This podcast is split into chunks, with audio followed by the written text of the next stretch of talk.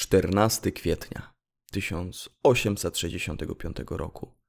Stany Zjednoczone są podzielone. Dopiero co skończyła się wojna secesyjna między północnymi Stanami tzw. Tak Unii a południowymi Stanami Konfederacji. Po pracowitym dniu ówczesny prezydent Stanów Zjednoczonych za namową żony udaje się wraz z nią na komedię o nazwie Nasz amerykański kuzyn w odnowionym teatrze Forda w Waszyngtonie. Szczerze mówi żonie, że widział już ten spektakl i że nie chce mu się zbytnio na niego iść. Sytuacja w kraju wydaje się już zdefiniowana, a porażka jego wrogów nieodwracalna.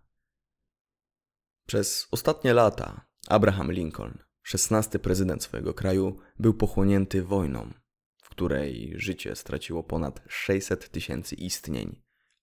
Ale wydaje się, że już po wszystkim – Prezydent Lincoln spóźnia się na spektakl, ale gdy tylko się pojawia w loży prezydenckiej według zwyczaju, orkiestra teatralna gra utwór pod tytułem Hail to the Chief.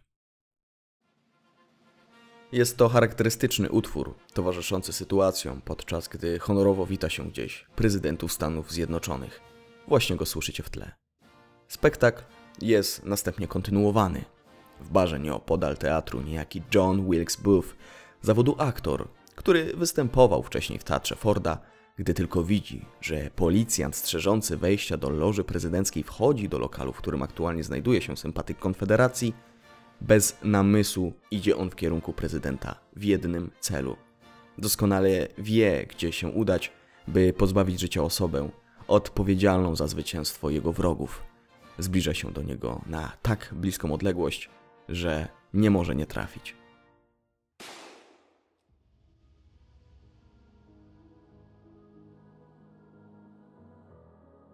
Zapraszam na kolejny odcinek podcastu o jakże wiele mówiącej nazwie Ludzie, którzy zmienili świat.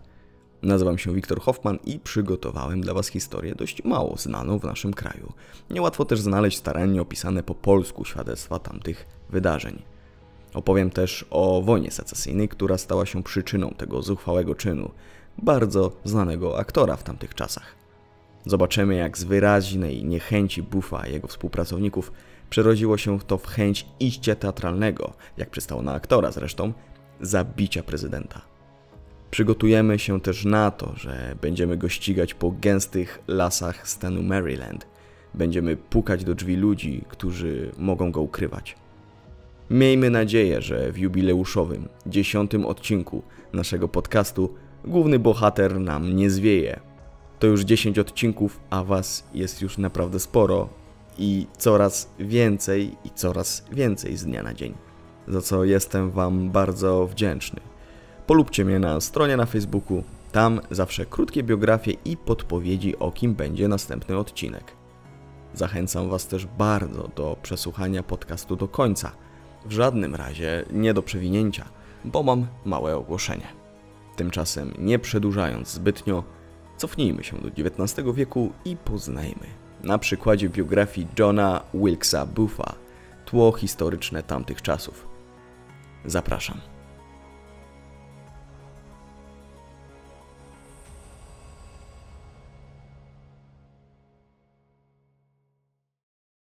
Dlaczego Stany Zjednoczone były podzielone i dlaczego w ogóle doszło do wojny secesyjnej?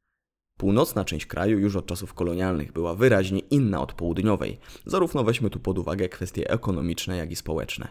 W południowych Stanach gospodarka była w ogromnej mierze zależna od niewolnictwa. Bawełna, ryż, tytoń i inne produkty, które pozyskiwano za pomocą niewolników, stanowiło przed wybuchem wojny w pewnym momencie około 60% eksportu. Zresztą tereny Stanów Południowych były bardzo sprzyjające dla produkcji przed chwilą wymienionych rzeczy. Klimat po prostu temu sprzyjał. Zniesienie niewolnictwa i tym samym wypuszczenie z plantacji tanich robotników i możliwość ich imigracji doprowadziłoby do ruiny gospodarczej Stanów Południowych, które nie korzystały z siły imigrantów z Europy, jak Stany Północne. Północ była również o wiele bardziej rozwinięta, uprzemysłowiona, podczas gdy na południu korzystano głównie z siły ludzkich rąk, na wielkich połaciach ziemi ludzi często angielskiego szlacheckiego pochodzenia. Tam też proporcja czarnoskórych do ludzi białych była rzecz jasna o wiele, wiele większa niż ta na północy. Już na początku XIX wieku postanowiono, że Stany Północne nie będą czerpały zysków z niewolniczej pracy. Stopniowo inne stany, wykupowane czy to od Francji, czy chociażby od Meksyku, były albo stanami wolnymi od niewolnictwa, albo niewolnictwo w nich miało panować, czy mogło panować. To, czy niewolnictwo mogło panować, było określane traktatami, tutaj Missouri Compromise. Lub tak jak w przypadku takich stanów jak Kansas, ludność sama głosowała, za którą stroną się opowiedzą i w którą stronę gospodarka ma iść. W Kansas doszło nawet do regularnych sporów i walk. Dopiero po czterech latach Kansas wstąpiło do Unii, czyli do Stanów Północnych. W każdym razie przez dziesiątki lat nastroje między Stanami były bardzo napięte, a wydarzenia, do których dochodziło, to pogłębiały. Regularnie podnoszono kwestię niewolnictwa. W końcu abolicjoniści, ludzie przeciwni niewolnictwu, z różnych poprzednich partii, które nie ostały się na dłużej lub takich, które wtedy funkcjonowały, odczuli potrzebę zrzeszenia się w jednej silnej partii właśnie, która istnieje po dziś dzień. I tak w 1954 roku powstała Partia Republikańska. Pierwszym prezydentem z ramienia partii miał zostać właśnie Abraham Lincoln w 1861 roku. Opozycją dla Partii Republikańskiej była aktualnie najstarsza partia polityczna na świecie, czyli Partia Demokratyczna. Ale ta sporo w tamtym czasie się przeobrażała, dochodziło do wewnętrznych podziałów i tak na przykład powstała również Partia Południowych Demokratów, która również w wyborach prezydenckich swojego kandydata miała. Była Partia Północnych Demokratów i Południowych.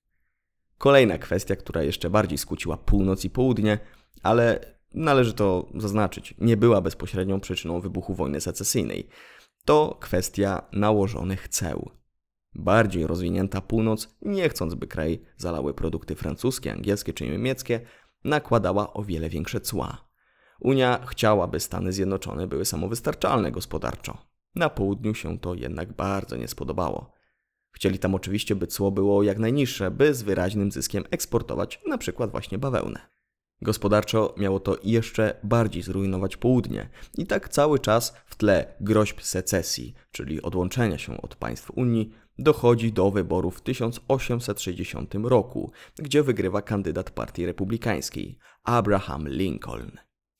Oficjalnie miał zostać zaprzysiężony w kwietniu 1900 przepraszam, 1861 roku. Do tego czasu kilka stanów ogłosiło już secesję, nie chcąc być poddanym prezydentowi Partii Republikańskiej. W Montgomery na początku lutego 1861 roku ogłoszono powstanie skonfederowanych Stanów Ameryki z prezydentem Jeffersonem Davisem na czele. Stolicą tych skonfederowanych państw stało się miasto Richmond w stanie Virginia, która również później odstąpiła od Unii. Abraham Lincoln wypowiadał się otwarcie, że niewolnictwo jest złe, ale przede wszystkim, jak sam powiedział, miał na celu zjednoczenie no, Stanów Zjednoczonych, by wszystkie należały do Unii. Za początek wojny secesyjnej uważa się atak wojsk Konfederacji na Fort Sumter 12 kwietnia 1861 roku w Karolinie Południowej. Wojna secesyjna miała trwać do przełomu kwietnia i maja 1865 roku, ale tak naprawdę w kwietniu Konfederacja już nie istniała. Pamiętajmy o tym w kontekście historii Johna Wilkesa Buffa, jak on zapatrywał się na podzielone Stany. Czy sam uczestniczył w wojnie? Co doprowadziło do tego, że postanowił zabić prezydenta Lincolna. Świat z rodziny Johna najbardziej zna samego Johna zabójcę Lincolna. Sporo osób nie wie jednak, że jego rodzina, rodzina Booth, była niezwykle znana w tamtych czasach w Stanach z aktorstwa. Zalicza się ich do jednych z najważniejszych postaci aktorstwa szekspirowskiego. Ich twórczość w tamtych czasach spokojnie można określić mianem legendarnej. Bardzo często zdarzało się, że bracia i ojciec występowali razem – Ojcem Johna był Junius Brutus, bardzo zasłużony człowiek na deskach szekspirowskiego teatru. Wyemigrował on do USA z Anglii na początku lat dwudziestych, dokładnie w czerwcu 1821 roku. Był niezwykłym człowiekiem. Jego gra była znana jako bardzo ekspresyjna, emocjonalna. Spalał się do cna, odgrywając króla Leara czy sztukę Juliusz Cezar i wiele, wiele innych. Był niezwykle utalentowany, bez wątpienia, ale publiczność czasami była dość skrępowana, widząc jak ojciec przeszłego zamachowca prezydenta gra tak, jakby zaraz miał naprawdę umrzeć na deskach teatru albo naprawdę kogoś zabić. I rzeczywiście podobno kiedyś chciał popełnić próbę samobójczą, mając poważne problemy psychiczne. Miał romans z Mary Ann Holmes, z którą właśnie do Stanów wyemigrował. To właśnie owocem ich związku miał być John Wilkes Booth, który przyszedł na świat 10 maja 1838 roku jako dziewiąty z dziesięciu dzieci Juniusa Brutusa. Dopiero w 1851 roku Junius po rozwodzie z żoną Adelaide mógł poślubić Mary Ann, z którą żył od już ładnych paru lat. John miał wtedy 13 lat. Samo imię John Wilkes jego ojciec nadał mu na część brytyjskiego polityka, który podczas wojny o niepodległość Stanów Zjednoczonych walczył po stronie amerykańskich rebeliantów. Był znany z bardzo konserwatywnego podejścia. To pokazuje, że Sam Junius interesował się polityką i bez wątpienia z zaciekawieniem śledził wydarzenia w kraju.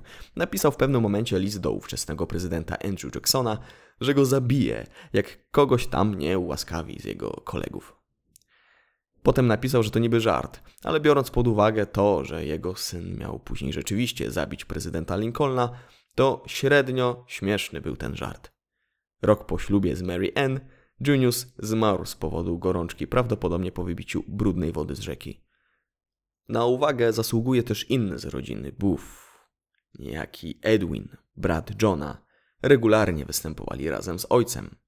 Relacje historyczne wspominają o tym, że pod koniec wojny secesyjnej uratował chłopaka, który podczas kupna biletu na peronie u konduktora, przyciśnięty przez innych pasażerów, zsunął się w przerwę między pociągiem a peronem właśnie. W pewnym momencie Edwin intuicyjnie chwycił go za płaszcz i szybko podniósł do góry. W przeciwnym razie chłopak prawdopodobnie zginąłby pod kołami pociągu. Co ciekawe, tą osobą był sam syn prezydenta, Robert Todd Lincoln. Miał mówić o tym sam Robert właśnie później. Jak na ironię brat Edwina niedługo później e, zabił ojca Roberta Toda Lincolna. Proszę, jaki ten świat jest mały. Nie jest tak, że Edwin uratował życie synowi Lincolna wbrew sobie. Edwin popierał Lincolna w przeciwieństwie do Johna. Polityka była czymś, co bardzo ich różniło. Doprowadzało to rzecz jasna do licznych kłótni. Oboje rywalizowali również o względy swojego ojca, który w synach widział dużą nadzieję na sukces i przedłużenie rodzinnej sławy.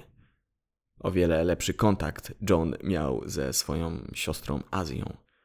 Byli naprawdę blisko. Regularnie ze sobą korespondowali, kiedy tylko John występował na scenie setki mil dalej. John urodził się i dojrzewał wraz z rodzeństwem na farmie nieopodal Bel Air w stanie Maryland. Co ważne, stan Maryland był jednym ze stanów granicznych między Unią a Konfederacją. Tam niewolnictwo miało trwać do końca wojny secesyjnej. Dlatego nastroje w podzielonym Maryland były bardzo napięte. Dochodziło tam do regularnych walk. Lincoln, z racji tego, że Maryland znajduje się niedaleko Waszyngtonu, ze szczególną uwagą obserwował nastroje w tym stanie. Jego żandarmi polowali na zwolenników Konfederacji i zamykali ich. Jak mijało dzieciństwo Johna i jakie były jego późniejsze losy? Skupmy się już na razie na samym Johnie. W szkole oceny miał przeciętne. Nie był jakimś dobrym i sumiennym uczniem. Nauczyciele wspominają, że ma potencjał, ale nie przykłada się do nauki. Był za to utalentowany pod względem sportowym. Świetny był zarówno w jeździectwie, jak i w szermierce. Był też naprawdę lubiany. Od dziecka wzorem ojca chciał być aktorem, to nie ulega wątpliwości. Dlatego regularnie też czytał i odgrywał Szekspira. Często samotnie, na uboczu. Ukończył szkołę krótko po śmierci ojca. W tym czasie mniej więcej widać było, że interesował się polityką.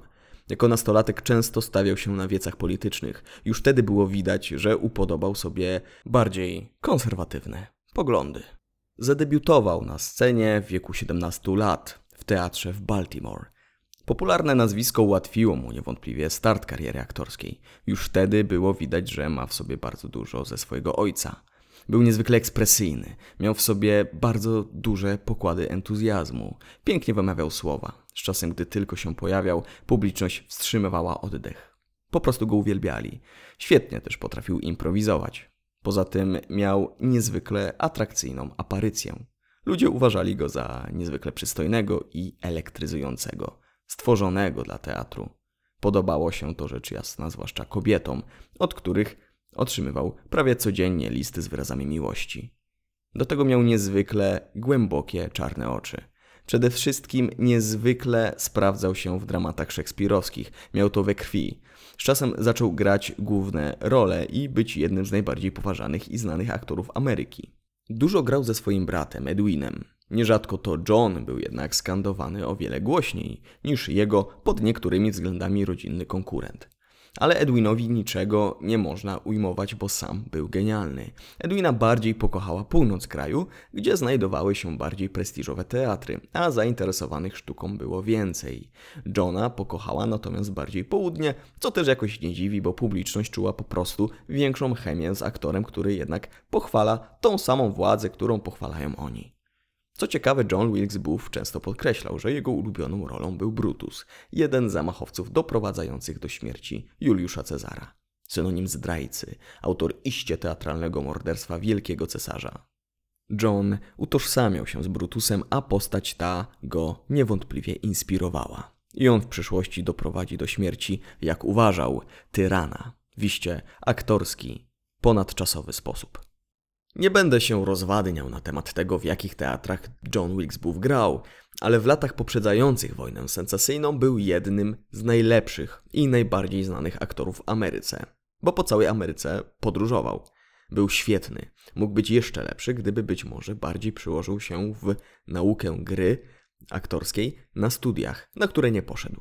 Wolał sam budować swój warsztat, przez to spotykano u niego często niedociągnięcia, niedbalstwo, miał też momentami problem z nauczeniem się swoich kwestii. Nadrabiał za to oryginalnością, niezwykłą energią i wytrzymałością fizyczną, ponieważ często było tak, że przez cały spektakl potrafił bardzo sporo się ruszać, wręcz biegać, pod niebiosa gestykulować. To wymagało sporych pokładów fizycznych.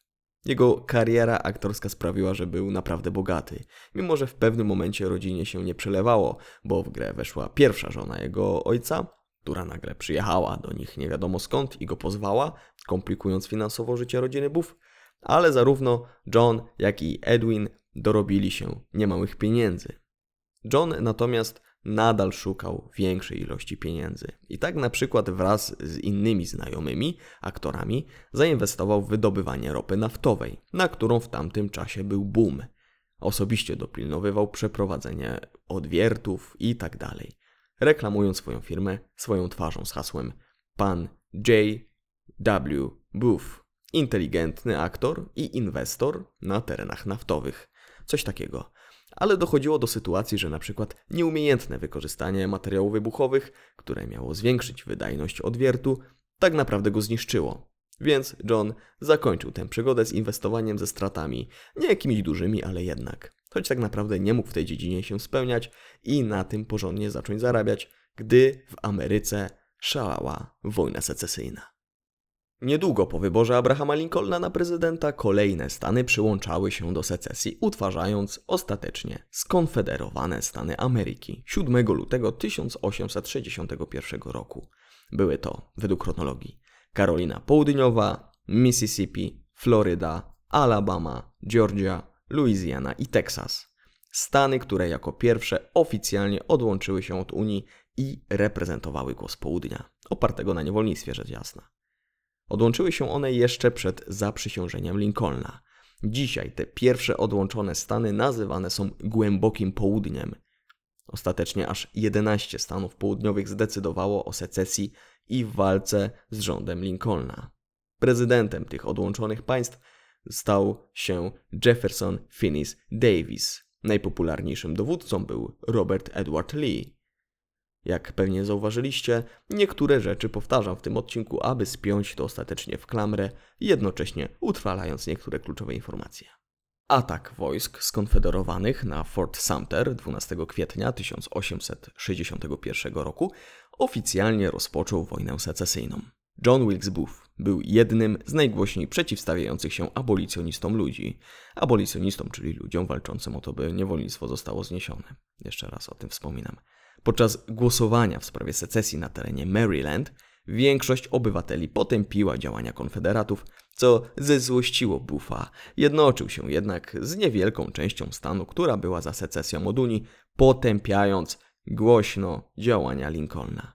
Rząd Maryland jednocześnie nie chciał, by walki były prowadzone na terenie stanu, co było średnio możliwe, zważając na lokalizację stanu, który można uznać za graniczny. Sporo Bów w tym czasie podróżował. Nie zawiesił swojej działalności aktorskiej. Dzięki niej przez jakiś czas transportował leki dla południowców. Wiedział, że nie chce walczyć w wojnie jako żołnierz, dlatego próbował wykorzystywać swoją pozycję i rozpoznawalność. Dlatego nie chciał walczyć w wojnie jako żołnierz, bo wcześniej obiecał matce, że nie chwyci za broń, jeśli dojdzie do wojny. Sam też być może wiedział, że nie przyda się z bronią w ręku na polu bitwy. Podczas podróży głośno opowiadał się przeciwko rządowi, za co został nawet aresztowany. Był znany jako zaciekły wróg Lincolna. Z roku na rok pałał do niego coraz większą nienawiścią. Wstąpił do organizacji o nazwie Rycerze Złotego Koła. Później miało to inne nazwy, jak chociażby Synowie Wolności. W każdym razie była to dość radykalna organizacja, może nie dość, mocno radykalna organizacja, która popierała dążenia południa do odłączenia się od Unii i do jeszcze większego rozwoju niewolnictwa na terenach południowych lub w ogóle zagarniętych. Rycerze Złotego Koła mieli być tajną organizacją, ale jakoś średnio to wyszło, bo potrafiła w pewnym momencie liczyć przeszło 200 tysięcy osób. Zbliżały się kolejne wybory. Wybory, które mogły dolać oliwy do ognia w przypadku reelekcji Lincolna. Wojna ciągle trwała, a Booth obserwował wydarzenia, które miały miejsce. I gdy wszystko wskazywało na to, że Unia powoli zmierza do zwycięstwa, a Lincoln, który zabronił niewolnictwa do kolejnej prezydentury, postanowił, że go porwie. Mimo nienawiści, którą do niego pałał, można powiedzieć, że raczej nie chciał go od razu zabijać. Wielu żołnierzy południa była pozamykanych. Wiele tęgich głów Stanów Skonfederowanych było przetrzymywanych przez Unię. Gdyby Booth porwał Lincolna i mógł wystosować odpowiednie żądania, konfederaci znów mogliby podnieść oręż przeciwko Unii i być może odwrócić losy wojny. John Wilkes Booth zaczął planować porwanie. Wraz ze swoimi dobrymi znajomymi i sympatykami Konfederacji, zarówno mężczyznami, jak i kobietami, planował swoją zuchwałą misję nieopodal Białego Domu, w domu niejakiej pielęgniarki Konfederacji Margaret Branson. Buf przekonywał czołowe głowy i dowódców Konfederacji, by wraz z nim zaangażowały się w porwanie Lincolna, ale podchodzono do tego różnie. Niektórzy byli pogodzeni z porażką, niektórzy uważali, że porwanie Lincolna może jeszcze bardziej skomplikować sytuację, ale niektórzy przyznali Johnowi rację. Jego odwiedziny w Montrealu w tak zwanym kanadyjskim gabinecie Konfederacji, reprezentacji rządu skonfederowanych Stanów Ameryki poza granicami kraju, zmotywowało go jeszcze bardziej do zuchwałych czynów. Zainwestował wtedy jeszcze większe środki pieniężne. Buf zatroszczył się o broń i rzeczy potrzebne do porwania lub na inną ewentualność. Świadomość, że jedni z najważniejszych wierzą w misję Buffa, napawało go niezwykłą siłą. John zebrał wokół siebie tych, podobnie jak on, najbardziej radykalnych i zaciekłych kompanów. A do tych, którzy uważali, że nie ma innej możliwości jak porwanie Lincolna, należeli oprócz Johna Lewis Powell, George Atzerodt, John Surratt, David Herold czy wspomniana przed chwilą Margaret Branson oraz Mary Surratt. W większości były to osoby, które na własne oczy widziały niejedną porażkę na polu bitwy. Byli żołnierzami, którzy chcieli się, mówiąc w cudzysłowie, odwdzięczyć Unii. Wymieniłem te nazwiska, bo czułem to zobowiązanie z racji, że niektórzy z nich odegrają jeszcze rolę w tym odcinku. Plan nie był jakiś nadzwyczaj skomplikowany. Doglądano najbardziej łatwej sytuacji do porwania Lincolna. Nie miało to działać na zasadzie jakiegoś ekstrawaganckiego włamania, obmyślenia jakiegoś nieprawdopodobnie skomplikowanego planu podkopu lub przebrania się za żołnierzy Unii czy coś takiego. Szukano dość prostej sposobności do porwania go w trakcie podróży, w okolicach miejsc, w których po prostu często przebywa, przez które często przejeżdża, na przykład dopełniając swoich obowiązków. Już wtedy było widać wyraźną bezwzględność Buffa i jego towarzyszy. Aktor i inni planujący porwanie uczestniczyli nawet w inauguracji jego prezydentury. Znajdowali się naprawdę blisko, ale wciąż czekali na odpowiedni, bardziej pewny moment. Co ciekawe, John zjawił się tam z niejaką Lucy Hale, z którą się niedawno co cicho zaręczył. Nie chciałbym poświęcać temu związkowi więcej czasu, bo Buff miał ogromne powodzenie u kobiet i miał ich tak dużą ilość, że żadne źródła nie sugerują, żeby powstrzymywał swoje romanse nawet w okresie narzeczeństwa z Lucy. Do tego Lucy była córką Johna Hale'a, należącego do partii republikańskiej, polityka, który sprzeciwiał się niewolnictwu i działał na rzecz czarnoskórych w Ameryce, więc pewnie zaręczył się z nią tylko dlatego, żeby nabyć informacji o jej ojcu i o kulicach pracy republikanów. Być może chodziło o coś takiego. Jednocześnie nie zdziwi Was też pewnie fakt, że Lucy nie miała bladego pojęcia, że jej utalentowany narzeczony pała nienawiścią do prezydenta. Pewnie była zdziwiona, że podczas inauguracji prezydentury Lincolna John miał jakąś taką mm, kwaśną minę. Wszystko nam się zamyka w jedną oczywistą całość. Wracając. Z czasem spiskowcy wiedzieli, że hipotetycznie, gdyby doszło do zamieszania i gdy tylko miało to być konieczne, mieli zabić jego żołnierzy czy ochroniarzy, ale Lincolna chcieli dostarczyć konfederatom żywego. W końcu dowiedzieli się, że Abraham Lincoln miał uczestniczyć w spektaklu, który rozgrywał się nieopodal jego, jakby to powiedzieć, letniskowego Białego Domu. Buff wraz z towarzyszami ustawili się na drodze w okolicach jego domu, by mogli go porwać w jak najbardziej dogodnym momencie. Miało to miejsce w środku marca 1865 roku. Wyczekiwali i wyczekiwali, doglądając prezydenta Stanów Zjednoczonych, ale czekali i doglądali na próżno. Jak się okazało, dosłownie w ostatnim momencie, gdy wszystko już było dopięte na ostatni guzik, Lincoln po prostu zmienił plany. Rozścieczyło to Johna i jego kompanów. Ale mimo wszystko popularny aktor nadal nie myślał o tym, żeby zabijać Lincolna. Agent Konfederacji za punkt honoru wyznaczył sobie pojmanie żywego prezydenta. Ale do pewnego czasu. Wojska Konfederacji już praktycznie nie istnieją. Mamy początek kwietnia, a Richmond, stolica Konfederatów, jest już zdobyta.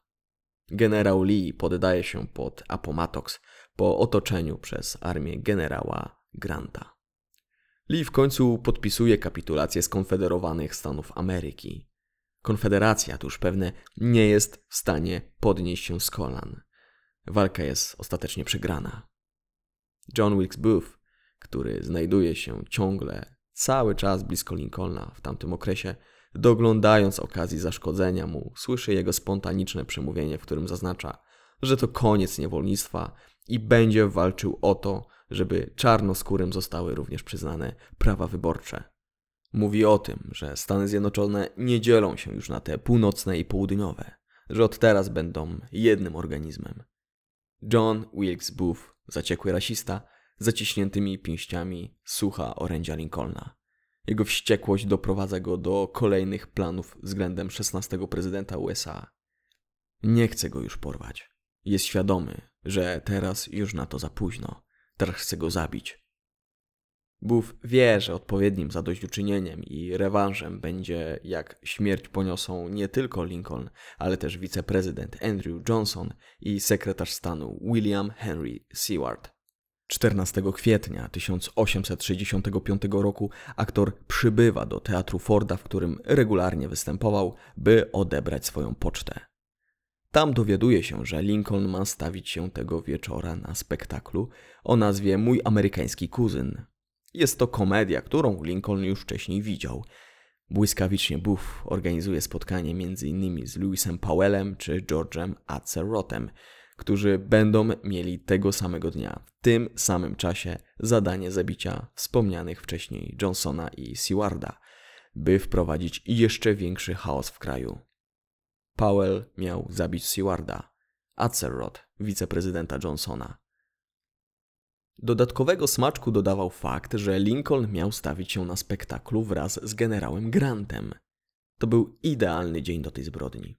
Booth szybko podopinał kwestie organizacyjne. Na prędce wymyślił drogę ucieczki zarówno z teatru, który znał jak własną kieszeń, jak i ze stanu. Poszedł zorganizował sobie konia, którym miał uciec e, zaraz po dokonaniu zamachu. Powell i Acerot również obmyślili swoje plany. Powell miał dość proste zadanie. Lokalne gazety donosiły, że Seward leży w domu w swoim łóżku z obrażeniami po wypadku, którego doznał kilka dni wcześniej. Wystarczyło wejść do domu obolałego sekretarza stanu, podając się za pomocnika lekarza i w miarę możliwości zabić go jak tylko najciszej się da. Powell wkracza do akcji. Na zewnątrz czeka na niego David Herold, który miał mu pomóc w ucieczce. Ale wywiązał się z tego niezły chaos. Powell natrafił na syna sekretarza Frederika, który zwęszył, że coś tutaj nie pasuje. Wdał się w pojedynek z Powellem, który próbował młodego Sewarda postrzelić. Rewolwer znajdujący się zaraz przy jego głowie nie wystrzelił. Powell uderzył rękojeścią Frederika, ten upadł na ziemię. Następnie wbiegł do pokoju, w którym leżał ranny Seward, powalając kolejne osoby na jego drodze. Powell wskoczył na łóżko, na którym leżał sekretarz stanu i dźgnął go wielokrotnie. Po dużej ilości krwi, która wydobywa się z Sewarda, był przekonany, że ten nie żyje. Zbiegł na dół, atakując nożem kolejne osoby, które nie zdołały go powstrzymać. Jak się okazało, na dole nie czekał już na niego Herold. Uciekł z miejsca zamachu, gdy z wnętrza domu sekretarza dobiegały głośne krzyki, że doszło do morderstwa. David Herold jeszcze zagra niemałą rolę podczas tego odcinka. Co ciekawe, William Seward przeżyje ten atak. Kołnierz ortopedyczny i metalowe, jakby to nazwać, oprzyrządowanie, utwardzające jego szczękę, ostatecznie uratowało mu życie. Kołnierz zatrzymał większość ciosów nożem, a Powell celował głównie w twarz i szyję.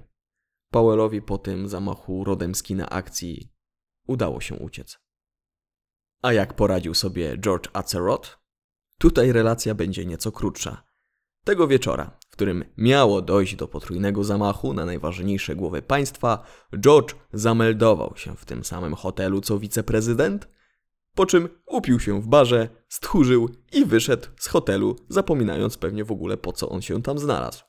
Jeszcze pół biedy, jakby do zamachu nie doszło, a on nie wzbudzał podejrzeń, ale potrafił na przykład na oczach kobiety wyrzucić nóż, przez co ta poszła z tym na policję, że jakiś podejrzany mężczyzna kręci się po ulicach Waszyngtonu. Albo potrafił wypytywać wcześniej pracowników hotelu co chwilę o wiceprezydenta, co też było niezwykle podejrzane. Automatycznie czyni go to jednym z największych idiotów w historii Stanów Zjednoczonych, bo tak naprawdę, jak już tego nie zrobił, to mógł nie wzbudzać tak bezsensownych podejrzeń. John Wilkes Booth był inny, bardziej zaciekły i o wiele lepiej zorganizowany. Nie bez powodu był mózgiem operacyjnym tych zamachów. Ale cofnijmy się jeszcze o parę godzin. Booth i reszta obmyślili już plan. Lincoln ma bardzo pracowity dzień. Jak kogoś nie ułaskawia tego dnia, to przyjmuje masę gratulacji, a jak nie przyjmuje przewodniczącego Izby Reprezentantów, to musi się udać tam i tu. Nic dziwnego, że Lincoln co chwilę zapomina o tym, że wraz z generałem Grantem i ich małżonkami musi się udać na spektakl, który przede wszystkim uwielbiała żona Lincolna. Grant nagle zasłania się sprawami rodzinnymi i postanawia, że nie będzie uczestniczyć w spektaklu w teatrze Forda, który tego dnia wyprzedał wszystkie bilety. Możliwe, że Grant i jego małżonka odmówili w ostatnim momencie spotkania z racji, że pani Lincoln i pani Grant średnio się lubiły. Być może to uratowało Grantowi życie. Spora liczba obowiązków sprawia, że Lincoln spóźnia się na spektakl, na który zaprosił ostatecznie majora Henry'ego Rathbona wraz z narzeczoną. Kiedy tylko Lincoln wchodzi do loży prezydenckiej Teatru Forda, rozbrzmiewa charakterystyczny dla powitań prezydentów utwór, który słyszeliście na początku tego odcinka. Spektakl zostaje kontynuowany. Nieopodal teatru w barze siedzi skupiony Booth. Zapewne odczuwa przypływ adrenaliny, jak przed najważniejszą rolą, jaką ma zagrać w swoim życiu. Czeka wciąż na odpowiedni moment. Doskonale wie, jak wejść do teatru Forda, będąc niezauważonym. Grał tam przecież wiele razy.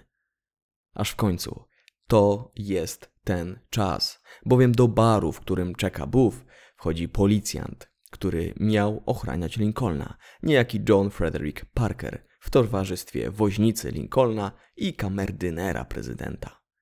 Parker powiedział swojej rodzinie po tym burzliwym dniu, że sam Lincoln powiedział mu, żeby odpoczął już od swej służby tego dnia i że jest zwolniony z obowiązków. Żona Lincolna natomiast jeszcze przez długi czas będzie go obwiniać o śmierć męża. John Wilkes Booth wchodzi do teatru frontowymi drzwiami, co nie jest niczym podejrzanym. Parę osób go dostrzega, ale nie jest w ogóle dziwnym to, że popularny w Stanach aktor chodzi po barze, w którym regularnie gra. Booth jednak ostatecznie kieruje się zwinnie w stronę loży prezydenckiej. Rygluje za sobą jedne z drzwi, które mają opóźnić przybycie pomocy dla Lincolna. Booth, co ciekawe, bardzo dobrze zna spektakl. Wie, w którym momencie publiczność wzniesie salwę śmiechu tak głośną, że odwróci to uwagę od dźwięku wystrzału i od loży prezydenckiej. Buf wchodzi przez niestrzeżone drzwi i z odległości, która nie pozwalała mu nie trafić, oddaje strzał w kierunku prezydenta. Pocisk przechodzi przez mózg Lincolna. Rathbone, zszokowany krótko, szarpał się z przerażająco rozścieczonym aktorem, ale ten okaleczył go poważnie za pomocą sztyletu. Po czym John Wilkes Booth zeskoczył z loży na scenę i wielu uważa, że w tej sytuacji miał złamać sobie nogę. Tym bardziej, że relacje później wskazują na to, że Booth rzeczywiście nogę miał poważnie uszkodzoną. Ale wielu historyków uważa to za mało prawdopodobne, bo wysokość loży prezydenckiej względem sceny jest dość mała, więc możliwe, a raczej bardzo prawdopodobne, że Booth złamał nogę później podczas ucieczki na koniu. W każdym razie zaraz po tym, jak Booth zeskoczył na scenę, wypowiada swoją ostatnią kwestię jako aktor. Wykrzykuje Sic semper tyrannis, co oznacza taki los spotyka tyranów. Publiczność była w ogromnym szoku. Popularny aktor wskakuje nagle na scenę chwilę po tym, jak postrzelił poważnie prezydenta, wykrzykując te słowa. Nikt nie spodziewał się, że będą świadkami tak historycznego spektaklu i nie mówię tu o tej przyjemnej komedii pod tytułem Nasz amerykański kuzyn. W ogóle słowa te po łacinie Sic Semper Tyrannis przypisuje się Brutusowi, który miał je wypowiedzieć w chwili zamordowania Juliusza Cezara. Te słowa widnieją również na herbie stanu Virginia, która należała do Stanów Południowych. Stolica skonfederowanych Stanów Ameryki, Richmond, znajdowała się właśnie w Virginii. Iście symboliczna chwila, iście aktorski wyczyn Johna Wilkesa Bootha – John szybko wybiega z teatru, zmierzając do przygotowanego wcześniej konia i szybko ucieka. Ludzie w ogromnym chaosie nie wiedzą, co się dosłownie w jednej chwili wydarzyło. Zabójca Lincolna właśnie uciekł z zapełnionego po brzegi teatru i może uciec bezkarny. Pora bez namysłu zacząć go ścigać.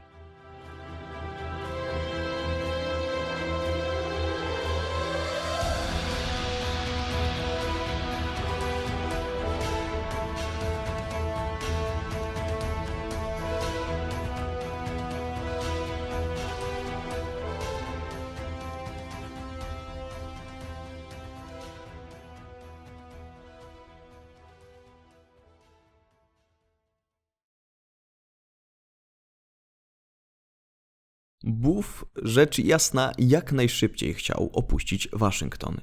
Chciał uciec na południe stanu Maryland, następnie do Virginii, pokonując rzekę Potomac, licząc na pomoc innych konfederatów, ukrywając się w gęstych lasach tego dobrze mu znanego rodzinnego stanu.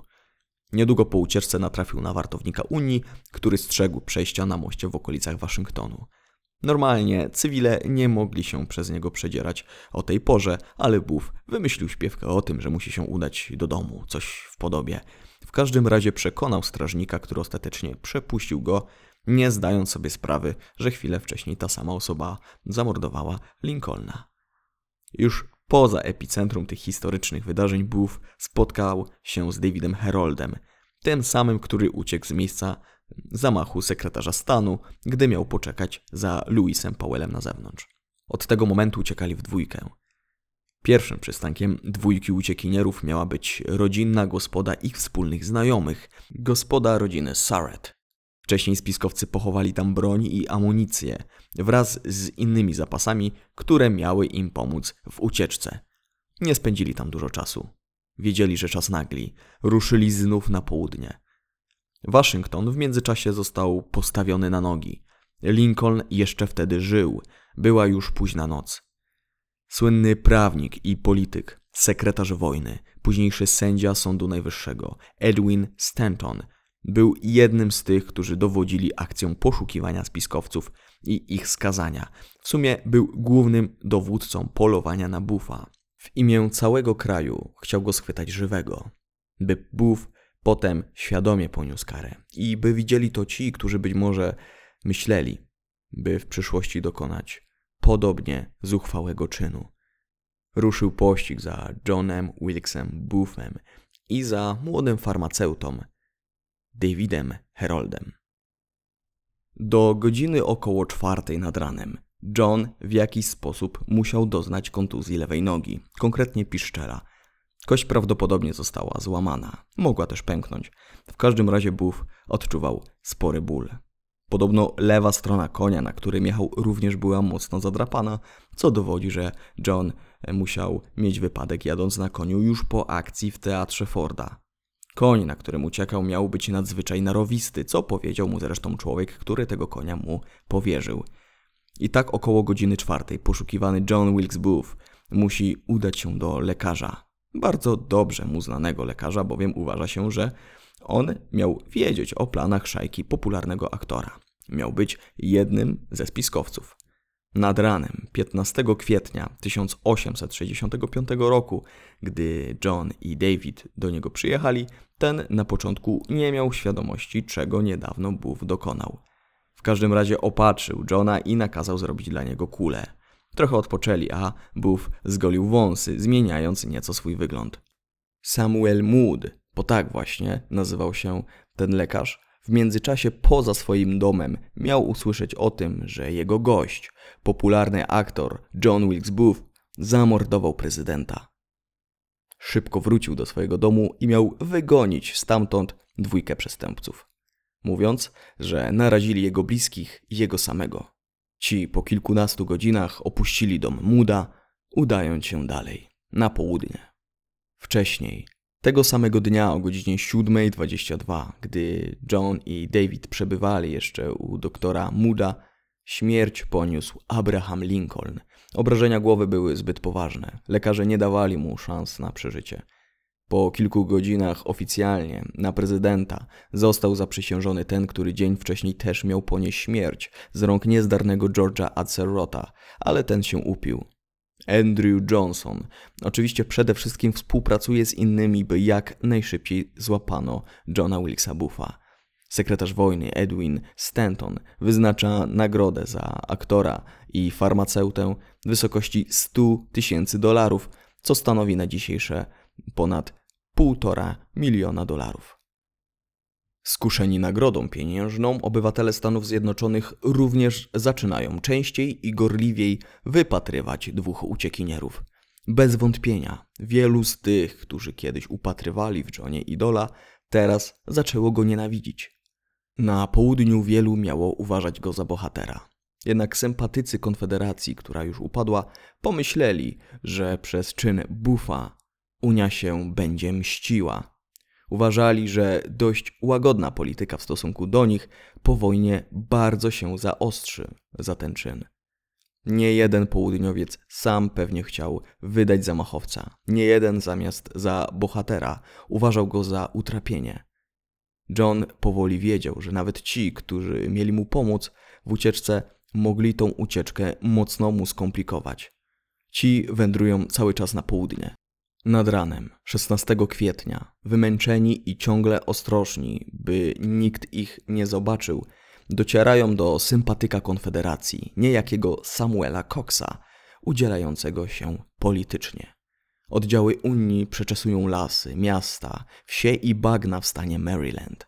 Oni również udają się coraz bardziej na południe. Buff liczy na Coxa, że ten im pomoże, Obaj uciekinierzy stracili już trochę czasu z racji, że wcześniej dość mocno się pogubili. Booth i Harold chcą przekroczyć rzekę Potomac i uciekać dalej na południe, już przez stan Virginia.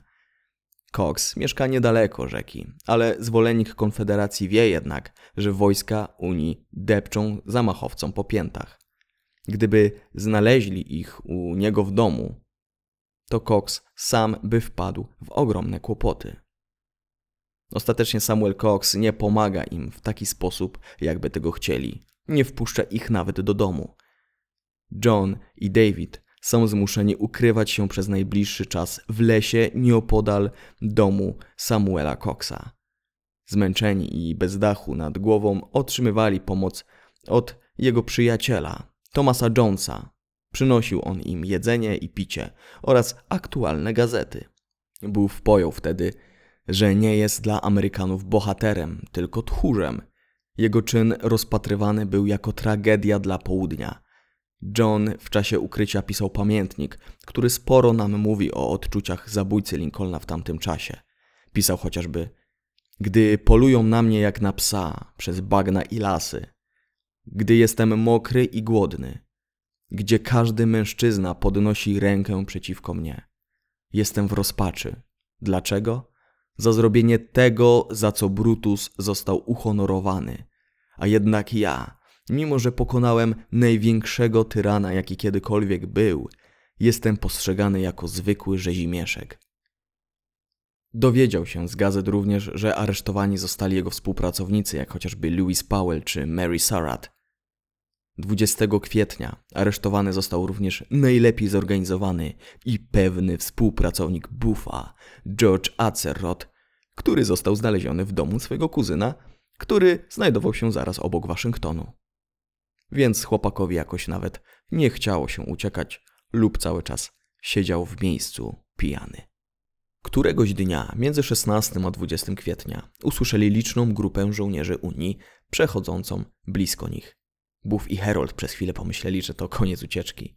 Herold, w obawie, że cichych, schowanych w buszu uciekinierów mogą zdradzić ich konie, niestety postanawia je uciszyć z racji, że i tak byli zaraz przy brzegu rzeki Potomak po czterech dniach ukrywania się w lesie sosnowym, postanowili przedrzeć się przez rzekę.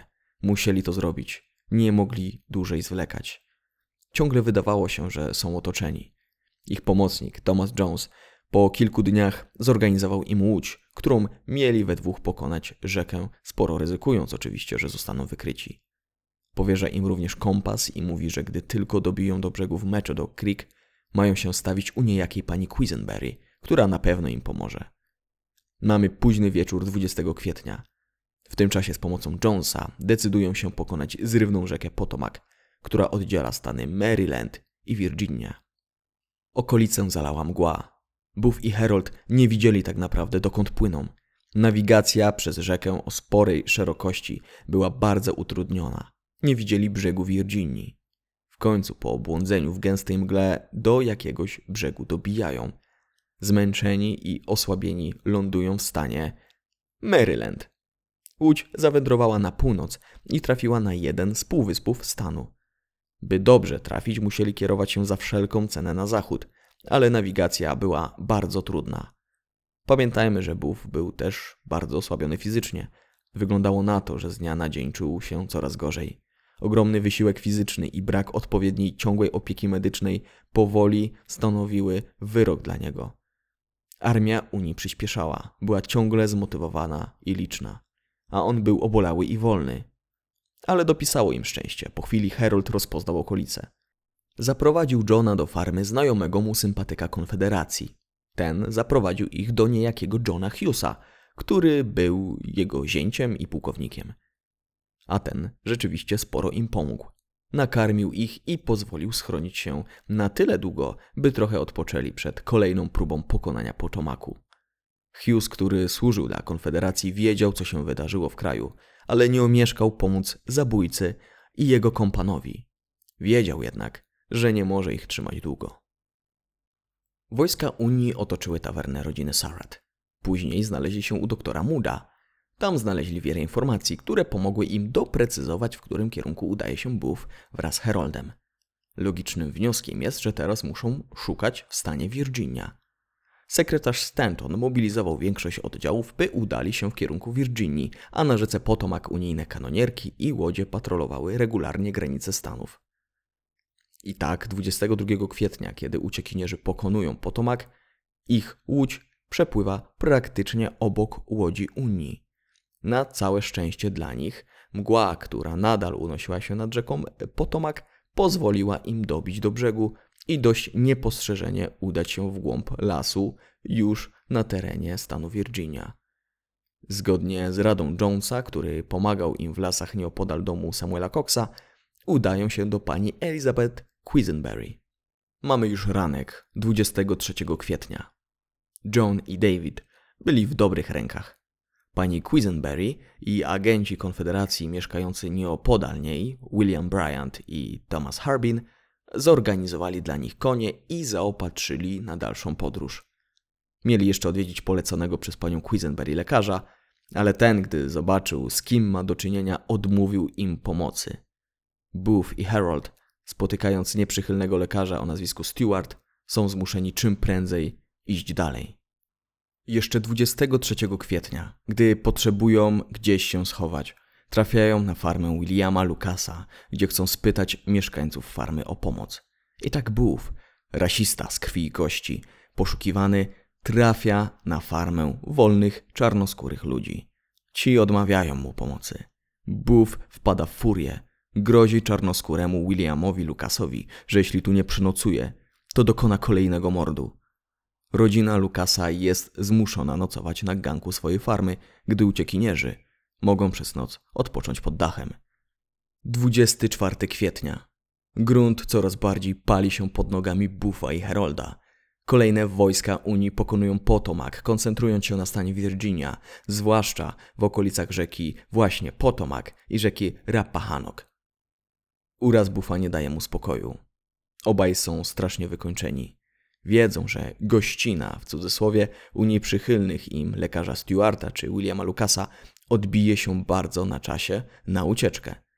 Teren poszukiwań przez to, że Buff regularnie dawał o sobie znać ludziom, którzy wiedzieli kim jest, był mocno, mocno zawężony.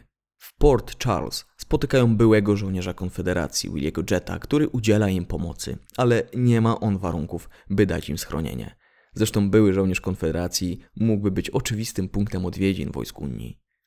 Dlatego Jet zaprowadza ich na farmę Richarda Garreta. Wiedzą o tym inni lokalni żołnierze Konfederacji. 24 kwietnia 1865 roku. Pora na ostatni przystanek ucieczki Davida Herolda, który wiernie towarzyszył zabójcy Lincolna i właśnie jego, obolałego, zmęczonego, zawiedzionego reakcją kraju na jego zuchwały czyn, niezwykle popularnego aktora Johna Wilkesa Buffa. Na farmie pana Richarda Garreta, nieopodal Port Royal, zaraz za rzeką Rappahannock, nikt nie wiedział o tym, że niedawno, 15 kwietnia, Abraham Lincoln stracił życie przez postrzał w głowę. Nie wiedzieli z tej racji, że w tym czasie poczta bardzo kulała po wydarzeniach w kraju. Na oddalonej od większych miast farmie rodzina Garrett była narażona na gorszy przepływ informacji. Nawet gdyby usłyszeli, że zamachu dokonał niejaki John Wilkes Booth, to i tak pewnie przyjęliby do siebie samego zamachowca z racji, że tego przedstawiono jako Jamesa Boyda. Powiedział, że jest konfederatą, który został ranny po bitwie w mieście Petersburg. Zapewne użył swoich umiejętności aktorskich. Harold również utrzymywał, że jest żołnierzem konfederacji. Rodzina Garrettów zgodziła się na to, by dwójka uciekinierów spędziła noc u nich w domu. Buff i Harold mieli chwilę oddechu. Rodzina nie wiedziała, kim oni są. Pozwoliła im spać u nich w domu, do którego zaprowadził ich inny sympatyk Konfederacji, wspomniany przed chwilą William Jett, więc wszystko wygląda dobrze, wszystko wygląda wiarygodnie. Na razie mogą tu zostać i się zregenerować przed dalszą podróżą. Mamy 25 kwietnia. Buff śpi do późna. Po pobudce wydaje się być w dobrym humorze. Bawi się nawet z dziećmi Gareta. Ale czujność Buffa zostaje wyraźnie uśpiona. Do tego wypija sporą ilość alkoholu z Haroldem. Uciekinierzy nie wydają się iść dalej tego dnia. Chcą jeszcze na jedną noc zostać u Gareta. Ale tym razem gospodarz decyduje, żeby spali w stodole. Zaczyna podejrzewać, że coś jest nie tak, tym bardziej, że prawdopodobnie dowiedział się w międzyczasie o śmierci Lincolna i o dwóch zbiegach ściganych przez cały kraj, między innymi z powodu pokaźnej nagrody. John Wilkes Booth i David Harold na noc udają się do stodoły, w której rodzina Garretów przechowywała i suszyła tytoń. Dzień przed tymi wydarzeniami oficer Everton Conger i dowódca Edward Doherty z 16 Pułku Kawalerzystów z Nowego Jorku pokonali rzekę Potomac. Cel był oczywiście jeden – wytropić Buffa. Około 25 żołnierzy miało wspólny cel. Poruszali się bardzo szybko. Bardzo dużo informacji mogli im dostarczyć rzecz jasna inni konfederaci, którzy bardzo możliwe mieli kontakt z zabójcą Lincolna. Pułk kawalerzystów miał kolejne miejscowości. Pukał do niejednych drzwi. Zadał niejedno pytanie. Skupiali się na tropieniu konfederatów, którzy mogli pomóc aktorowi mordercy przeprawić się zarówno przez Potomac, jak i przez Rappahannock. Sytuacja Konfederacji była ostatecznie przegrana, a sami sympatycy Konfederacji zdemotywowani. Wydaje się, że upieranie się przy tym, żeby John Wilkes Booth uciekł, było bezsensowne. Nic by to już nie zmieniło. Konfederaci, którzy pomagali mu w ucieczce, wiedzieli, że kolejne wojska Unii przedzierają się przez rzekę. Działają błyskawicznie, zadają dużo pytań, a za brak współpracy czeka ich stryczek. To nie były żarty.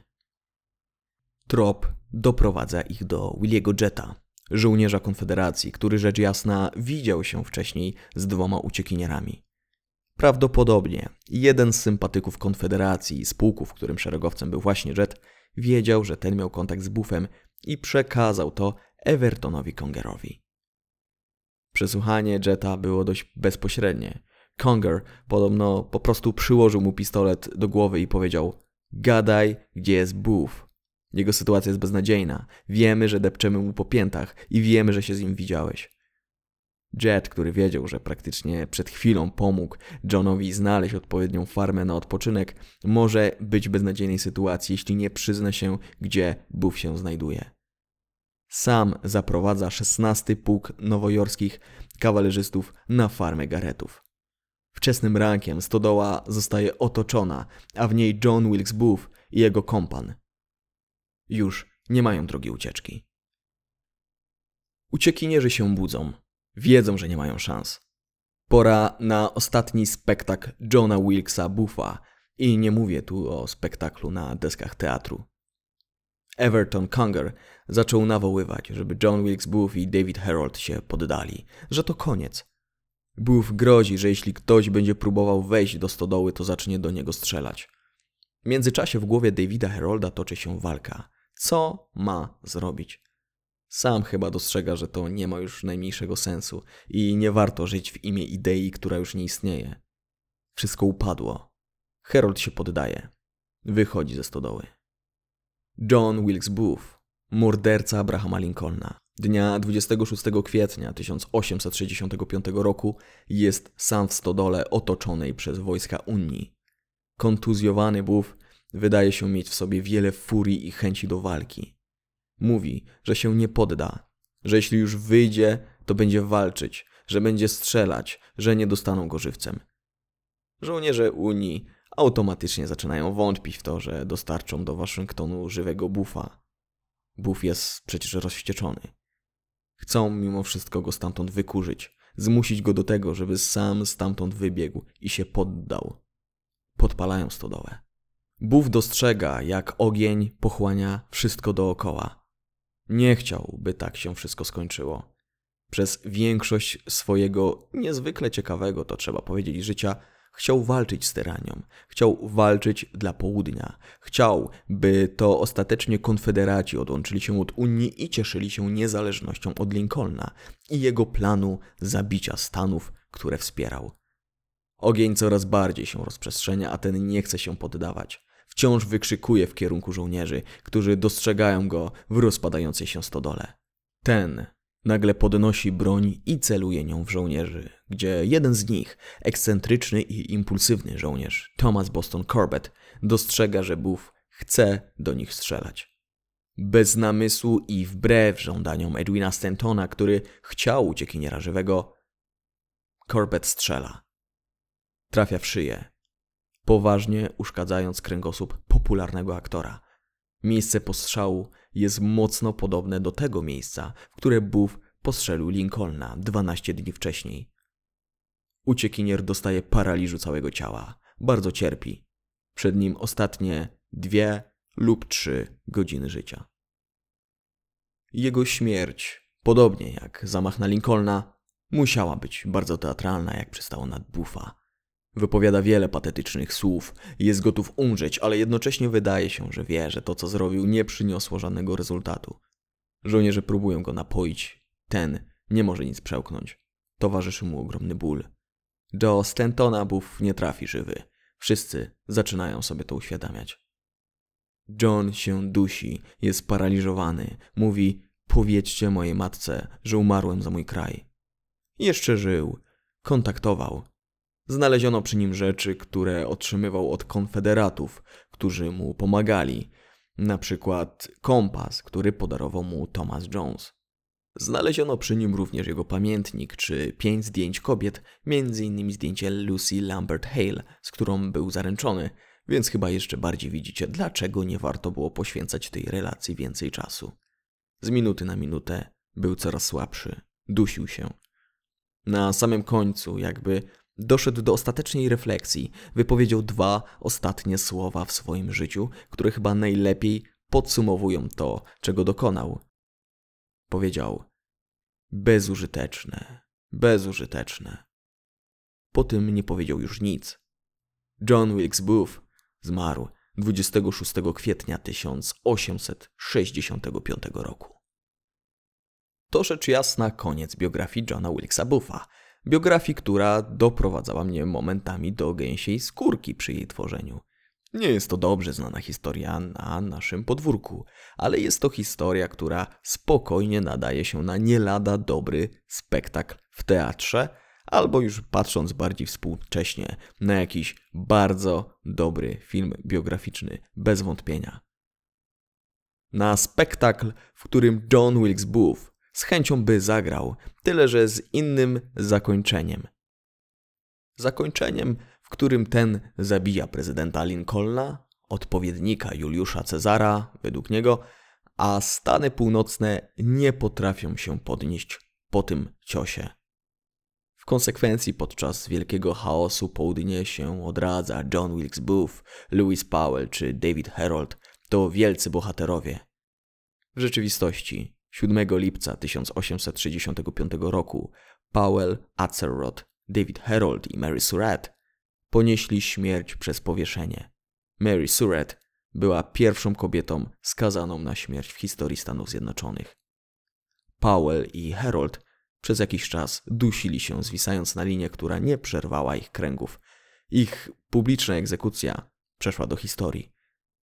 Powell, ten, który usiłował zabić Sewarda i o mało co mu się to nie udało, ciągle przekonywał, że Mary Surratt, pierwsza kobieta skazana na śmierć w historii USA, nie zasługuje na śmierć. Buff spoczął wraz z nimi. Dopiero później ich ciała zostały przekazane rodzinom. Pojawiają się teorie spiskowe, że Buff miał niby nadal żyć, że nie dał się wtedy zabić w stodole Garreta, ale myślę, że stoi za tym jakiś interes, jak za większością teorii spiskowych. Ciekawe, że najczęściej tą kwestię, że Buff jeszcze żył przez jakiś czas i miał nawet dzieci, podejmują przede wszystkim ci, którzy mogą go wymienić w drzewie genealogicznym. To wiele tłumaczy. John Wilkes Booth nie miał jak uciec. Wszystko się zazębia. Zabójca Lincolna poniósł śmierć z ręki zwykłego żołnierza Unii, który przez wielu został nazywany później bohaterem. Wielkie dziedzictwo aktorskie rodziny Booth zostało przyćmione przez zuchwały czyn Johna, który na stałe zapisał się w historii Stanów Zjednoczonych i mocno odmienił oblicze tego kraju, zabijając tego, który też ten kraj bardzo zmienił. Niewolnictwo po wojnie secesyjnej upadło, ale po dziś dzień widać skutki tamtych czasów. Podziału na Stany Północne i te południowe. Segregacja rasowa będzie istniała tam przez dziesięciolecia i różnice będą przez wielu pielęgnowane. Chcę Wam jeszcze na koniec coś powiedzieć. Mam nadzieję, że podobał Wam się kolejny odcinek mojego podcastu. To był dziesiąty odcinek. Przygotowałem dla Was historię słynnego amerykańskiego zamachowca, który swoim czynem niewątpliwie ten świat zmienił, ale też nie osiągnął swego nadrzędnego celu. Gdyby Lincoln żył jeszcze przez wiele lat, na pewno podjąłby jeszcze inne działania, które zjednoczyłyby Stany Zjednoczone, które mimo, że taką noszą nazwę, różnie z tym rzecz jasna potrafi być. Myślę, że dziesiąty odcinek to troszkę czas podsumowań. Posłuchaliście mnie około 20 tysięcy razy na terenie 20 krajów. Kiedy słuchałem sobie podcastów o różnej tematyce w zeszłym roku i na początku tego 2021, zamarzyłem o tym, by samemu coś tworzyć. Sam szukałem typowo biograficznych podcastów, ale nie znalazłem, więc stwierdziłem, że będę robił właśnie coś takiego. Nazwa Ludzie, którzy zmienili świat od razu weszła mi do głowy, bo mówię, nie będę kombinować. Dodałem pierwszy odcinek o Nikole Czauszesku i według filozofii, którą nieraz w życiu się kieruję, powiedziałem: Zobaczymy, co się stanie. I stało się dużo dobrych rzeczy, zarówno jeśli chodzi o podcasty, jak i w życiu prywatnym, gdzie osiągnąłem stabilizację, dzięki której wiem, że mogę Wam co miesiąc dać kolejną biografię osób tych mniej znanych i tych bardziej. Chodzi w każdym razie o jak najciekawszą biografię ludzi z najróżniejszych dziedzin. Zapewniam Was, że każde polubienie mojej strony na Facebooku albo każde odtworzenie podcastu, które pojawia się co chwilę po odświeżeniu, nie umyka mojej uwadze. Widzę to, że jest Was coraz więcej i fakt, że w kilka dni robicie tyle odtworzeń jednego odcinka podcastu, co inne robiły wcześniej przez kilka miesięcy, pokazuje nie tylko, że jest Was więcej, ale wydaje mi się też, że zwiększam poziom. Trochę czasu minęło, więc postanowiłem, że uruchomię Patronite. Uruchomię go dlatego, że przede wszystkim jestem twórcą, który poświęca temu trochę czasu. Nie mam wykształcenia historycznego, robię to z czystej pasji. Dużo czytam i poświęcam czas podcastom, nawet jeśli nie widzicie owoców tego w postaci odcinków, bo wciąż w międzyczasie szukam kolejnych to biografii informacji, które mogą Was usatysfakcjonować. Uwielbiam to i będę to robił niezależnie od tego, ilu Was będzie. Więc jeśli tylko chcecie mnie wspomóc, możecie to zrobić, ale nie musicie. Serio. Tak, tylko mówię, że uruchomiłem Patronite, bo dzięki temu, jeśli rzeczywiście jakieś środki tam będą, to będzie mi to pozwalało zakupić więcej źródeł historycznych, czy też w przyszłości nawet nowy sprzęt, dzięki czemu jakość dźwięku też będzie lepsza. Na pewno też planuję przygotować coś specjalnego dla tych, którzy wspierać mnie będą. Być może będzie to jakiś specjalny odcinek w nieco innym stylu, tylko dla tych osób. Bardzo Wam dziękuję. Życzę Wam wszystkim dużo zdrowia i szczęścia. Co do Patronite wpisujcie, no właśnie patronite.pl slash Wiktor Hoffman, co do Facebooka slash ludzie, którzy zmienili świat. Zapraszam Was tam bardzo gorąco. Możecie też mnie ocenić na Spotify, bo widzę, że od niedawna taka możliwość jest, czy na Apple Podcast. Jak chcecie oczywiście. Trzymajcie się. Dobrego dnia. Do usłyszenia.